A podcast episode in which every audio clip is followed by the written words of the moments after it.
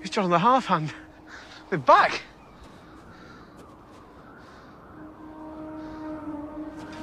Two blasted wildlings. You're not fighting them alone. Come on.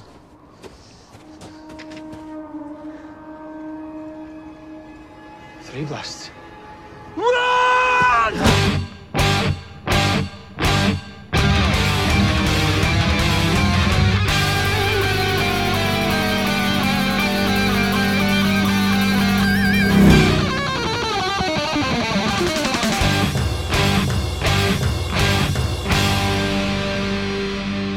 Welcome to the Mad Max Minute. One blast means Rangers returning, two blast means Wildlings, and three we'd rather not say because we're talking about Mad Max Beyond Thunderdome one minute at a time. I'm Rick, And I'm Julia. And today we're talking about minute 48, which begins with Savannah dragging Max down the side of a dune, and it ends with Finn running to meet Savannah. So we start off today with Savannah dropping the lines that are attached to the sled that's dragging Max. She walks a little bit down the dune and she calls out, I guess, to announce her arrival back at the edge of the crack in the earth. We get a lovely pull out shot that shows her in front of this big expanse, which I'm sure is a composite shot, but as I was looking at her start this minute, I had to wonder I don't think Savannah actually has gone that far from the crack in the earth. And I feel like this is not so much her pulling a leaving as much as going out and doing like a scouting mission. Like you go out, you do the rounds to cover the area just to see are the people that left coming back. They are the waiting ones. And just because they're waiting doesn't mean they have to wait in place. They can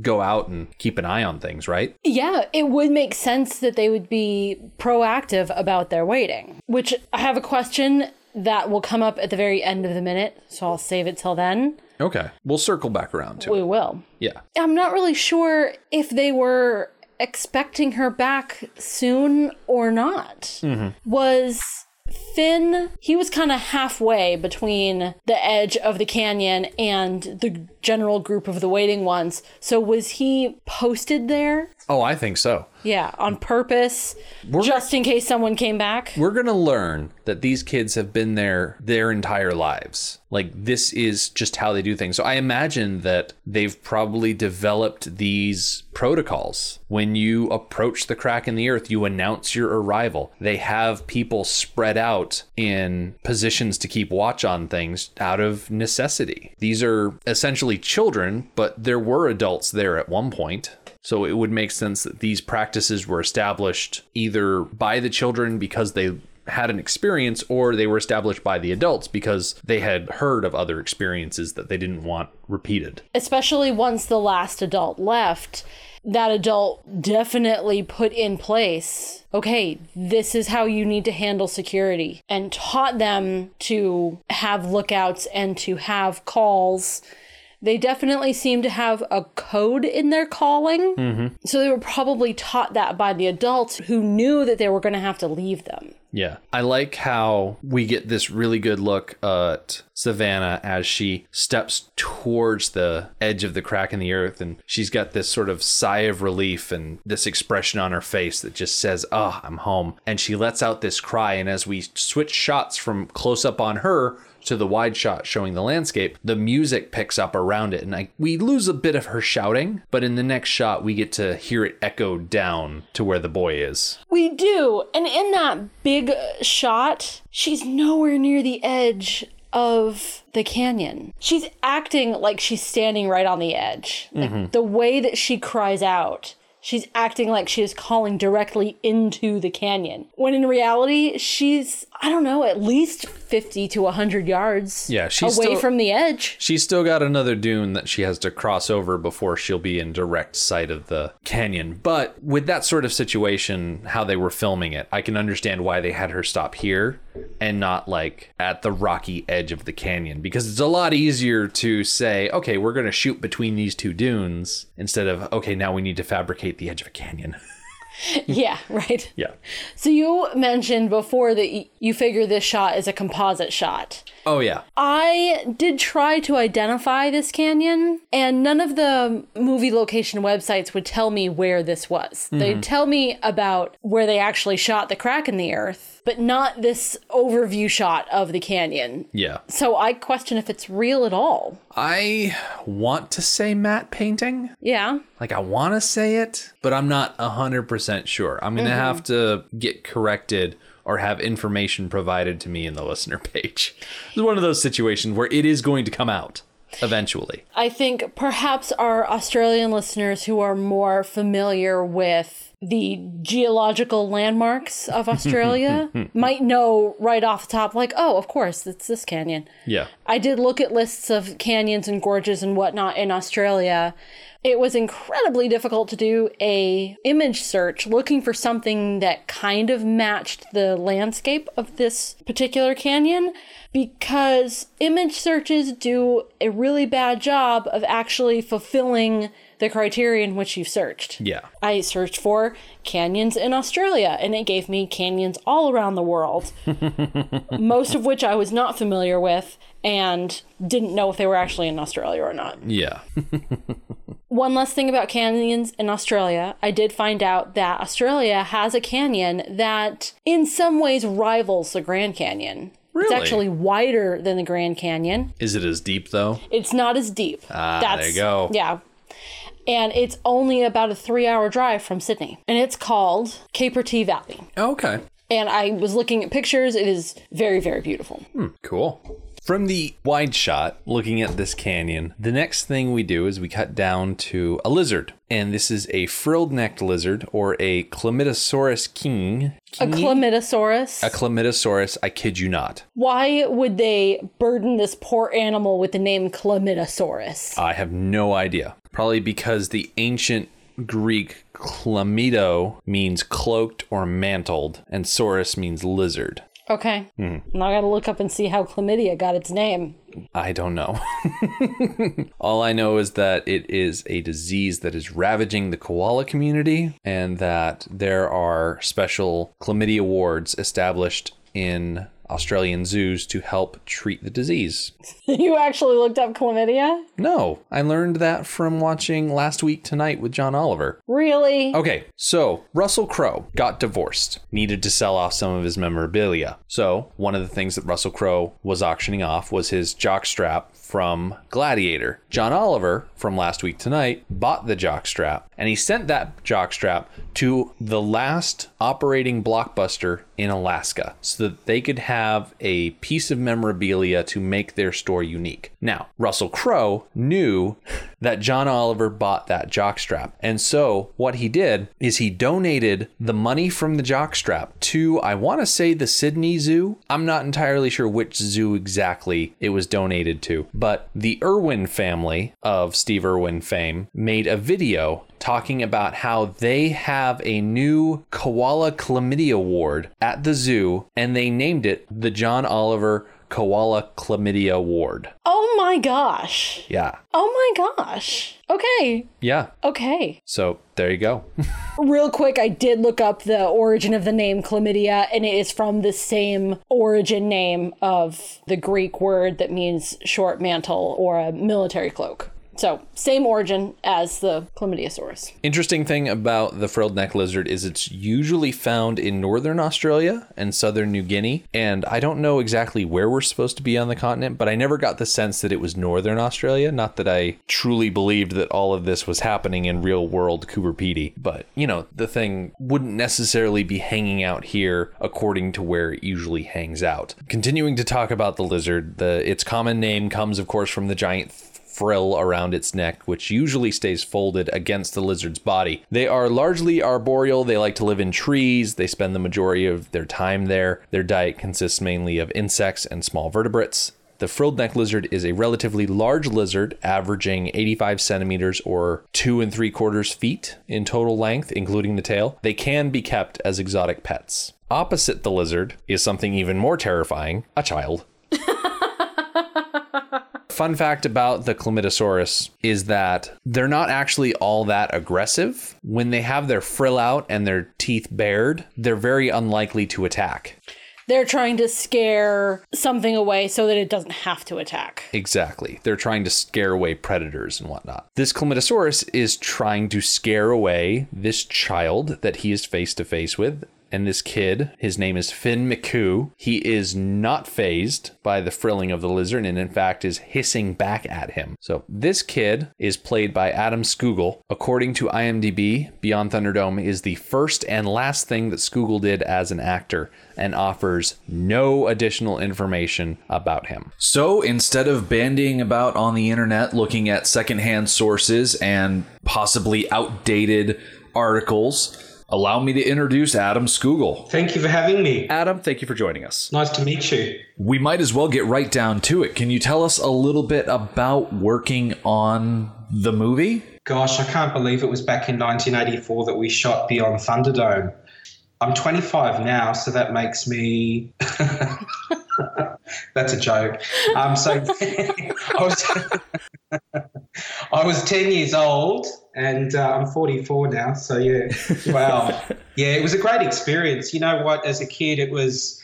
I, we didn't even know what the movie was for a long time. It was it was a it was a huge sort of. Uh, the whole process was, you know, we just turned up to these workshops and, and everyone's like, what is this film? And, and then they were giving us names that weren't anything to do with the Mad Max series.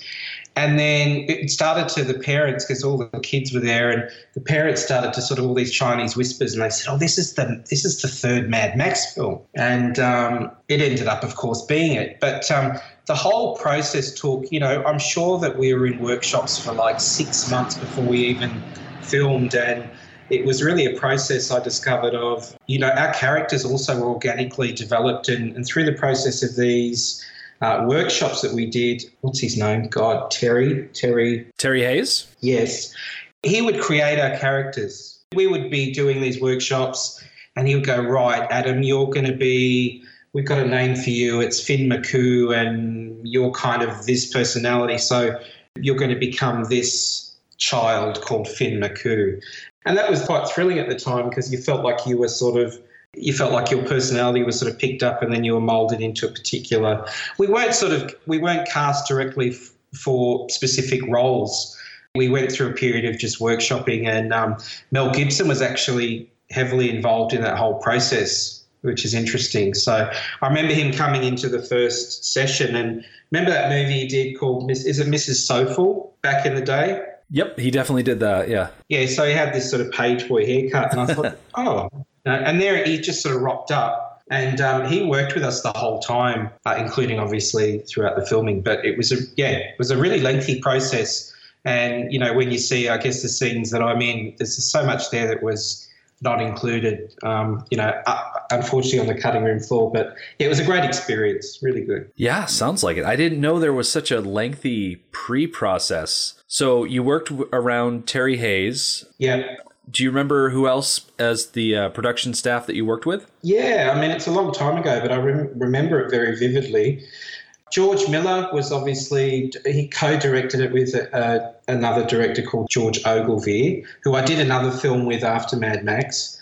But yeah, so we, we had both of those guys were quite comical as directors working together. And the kids actually made a, a funny little sort of uh, parody video during the filming of George and George. and, uh, because they used to really sort of have this theatrical dialogue together, which was quite a performance. So we worked obviously with them a lot, and um, just all the production people. There was just so many, you know, hair and makeup, and and the, the you know, all of the different. It was all of the different sort of looks. It sounds like a fashion show, but they stick all this ochre in our hair, and one minute we had this yellow mud in our hair, and then it went to brown, and they, all these Polaroids and different bits of leather and bits of animal hanging off us um, I become a, I became a spray tan sort of ten year old. like we had to spray this fake horrible tan on almost every day, so we looked dark. And wherever we were, it was the total opposite elements wise. So when we were in the cave looking brown, it was absolutely bloody cold. It was freezing. Like we had kids that were taken to hospital because they were so cold. Wow. Yeah. That's wild. Yeah, it was. It, but you know what? When I look back, I think, wow, it was such a such a great experience, and everybody talks wants to talk about that film. You know, mm-hmm. you know, it's just kind of one of these iconic. I mean, the whole series is iconic, but people love to hear that about that particular experience in my life. I guess I was looking at a couple of other interviews that you've done with people, and during the time that you sat down with ISCD they asked about your aspirations when you were a child, and you told them you wanted to be an actor or a singer. Oh, yeah. Was going out for Thunderdome part of that dream? Was this something that you specifically wanted to do, or were you one of those child actors that got driven out to auditions? No, it was totally what I wanted to do. It's interesting actually because it, it, was um, it was absolutely. I mean, I was in acting classes and dancing and singing from kind of seven, and then um, we ended up getting an agent about, well, it was suggested to get an agent when I was about nine uh, or something.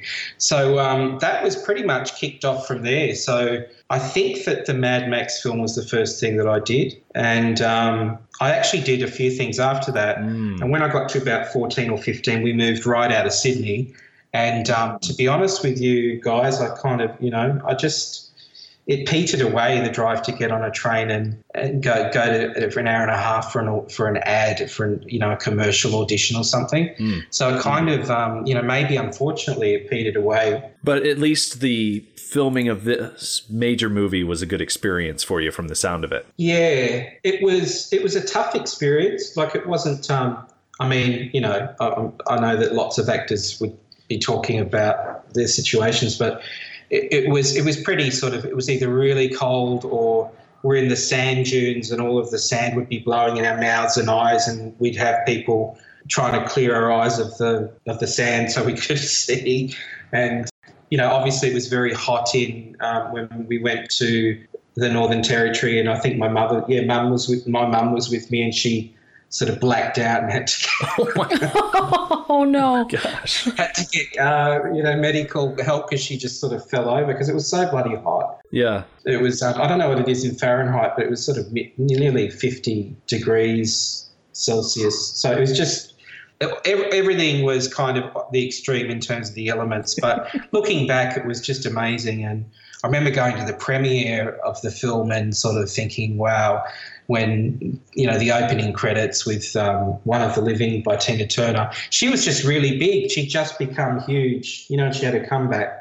So she just became sort of big at that point. So it was a huge thrill to to know that you're in a film like with with Tina Turner at the time. Absolutely. Did you and Helen Buday have a sort of special working relationship considering that your character was supposed to be related to her? Yeah. So I was her son, supposed to be. And um, yeah, so we, we worked together a lot lot because obviously there was that whole sort of part where she was dragging Max along after she found him and yelling out to me. And then that's when you see the, the lizard and I yell out to her. And but yeah, she, we were, we sort of had a pretty good, you know, up, leading up to that point too, when it became apparent that she was the mother and I was the, the son. Um, then we were obviously workshopping a lot before that. But yeah, yeah, worked with her quite closely. Out of the different locations that you went to, which one would you say is the one that you enjoyed the most? Well, I enjoyed going to Northern Territory because we were sort of we had the crew and we went out to these locations that um, it was just a little bit sort of uh, what's the word to use?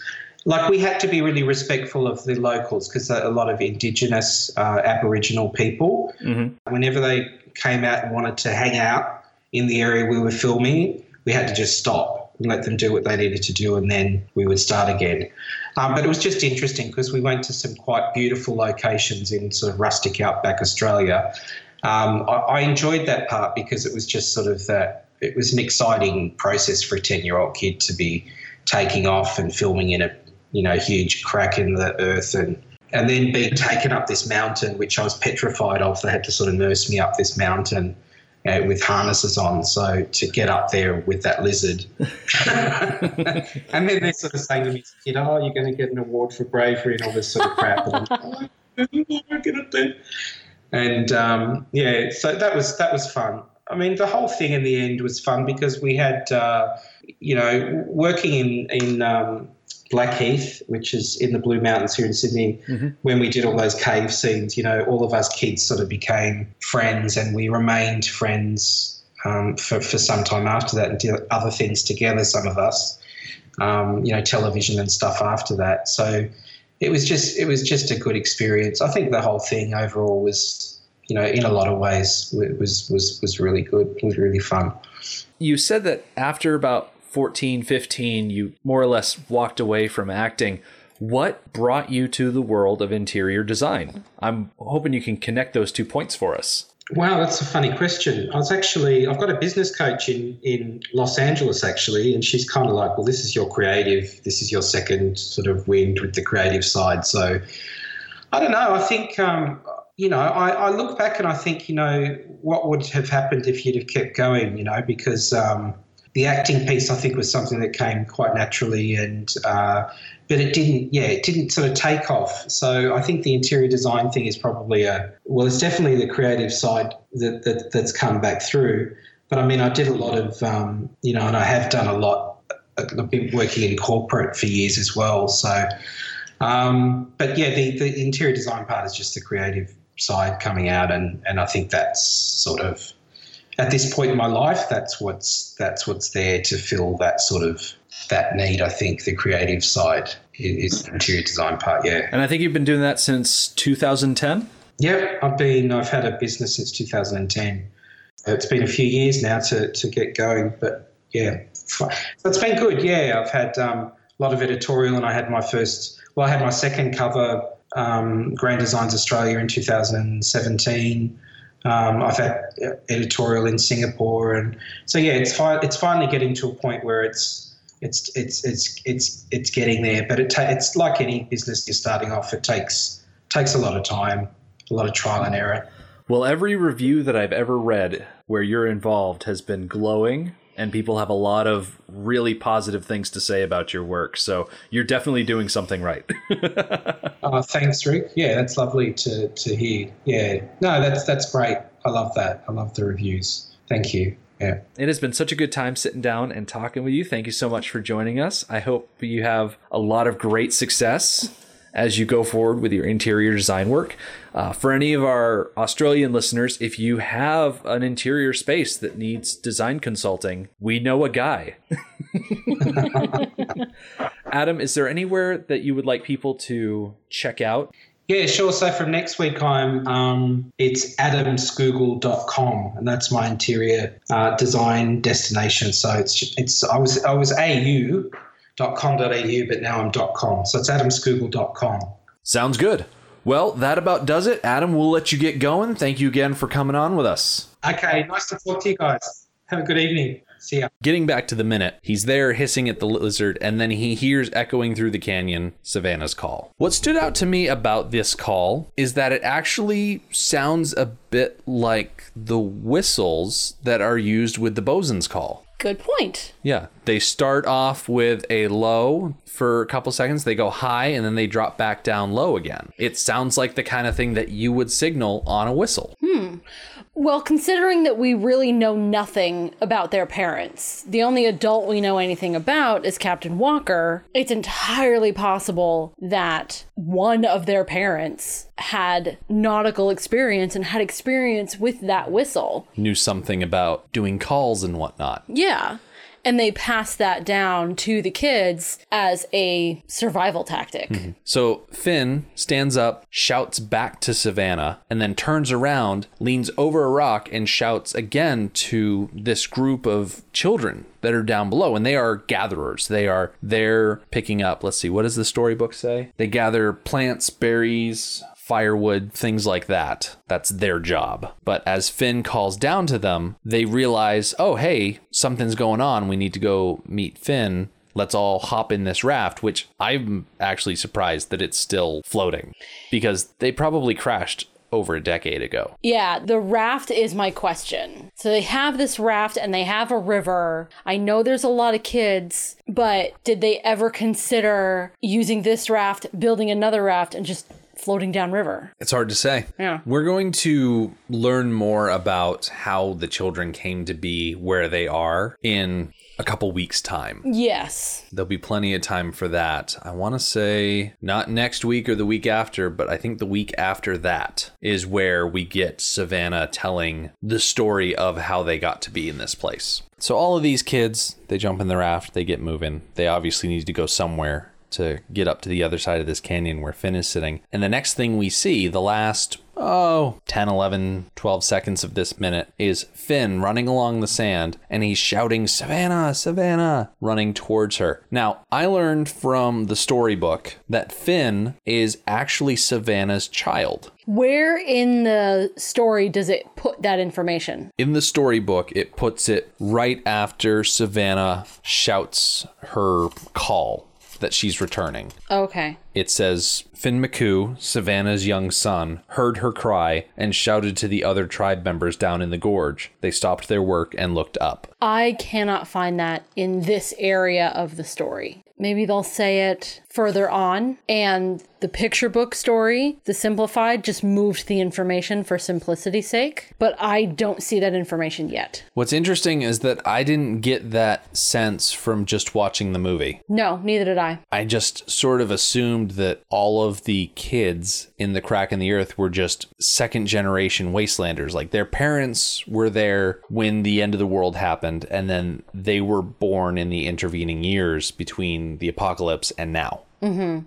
I'm really okay with the idea that Finn is Savannah's son because there is a pregnant young woman in the group. Cusha, yeah. We're not going to meet her until the other gatherers catch up mm-hmm. to Savannah and Finn, but I think that's going to happen pretty early on Yeah. in the week. It's interesting to think about this little society that they've built. They don't really go into how it's structured, how they handle things, how they govern. We get a few peaks and suggestions of how things could go. It seems that they dictate their hierarchies by the jobs that they do. Like everyone has a position that they fill, like a job to do. But then again, the movie does not take a lot of time going into it. Well, frankly, the movie doesn't need to take a lot of time going into it. That's what the novelizations are for. I was going to say that's what we're for. Well, that too. but we have to read it from somewhere. Yes, we do. I'm very much looking forward to reading it in the novelization, seeing what other ideas George Miller had about this group of kids. Mm-hmm. I'm really fascinated by them. Yeah. Yes. Yeah, I'm still not quite sure what to think of them. There was one minor thing that I did notice before we close out this week. As Finn is running towards Savannah, calling her name, the shadows of the clouds running across the sand are moving really, really fast. Yeah? And I guess I can believe that the clouds really are moving that fast. It just looks a little odd. Yeah. Where um, we are in the US, we don't get to see a lot of environments like this where there's not a lot of ground clutter. Like you look out, even over fields and whatnot, a lot of the times they're covered in grass, there's trees. You don't see for miles and miles and miles. And so when you get these situations where clouds are moving quickly, oftentimes you don't get as distinct of an outline as we see here. Right. One so you think it's just and it's an effect of a different environment that I'm used to. Oh, absolutely. Okay. You don't mean- think the footage is sped up at all? Nope. Okay. You would have noticed it way more than I would have. It didn't stand out to me, but then again, I spent multiple years out in the high deserts in Nevada.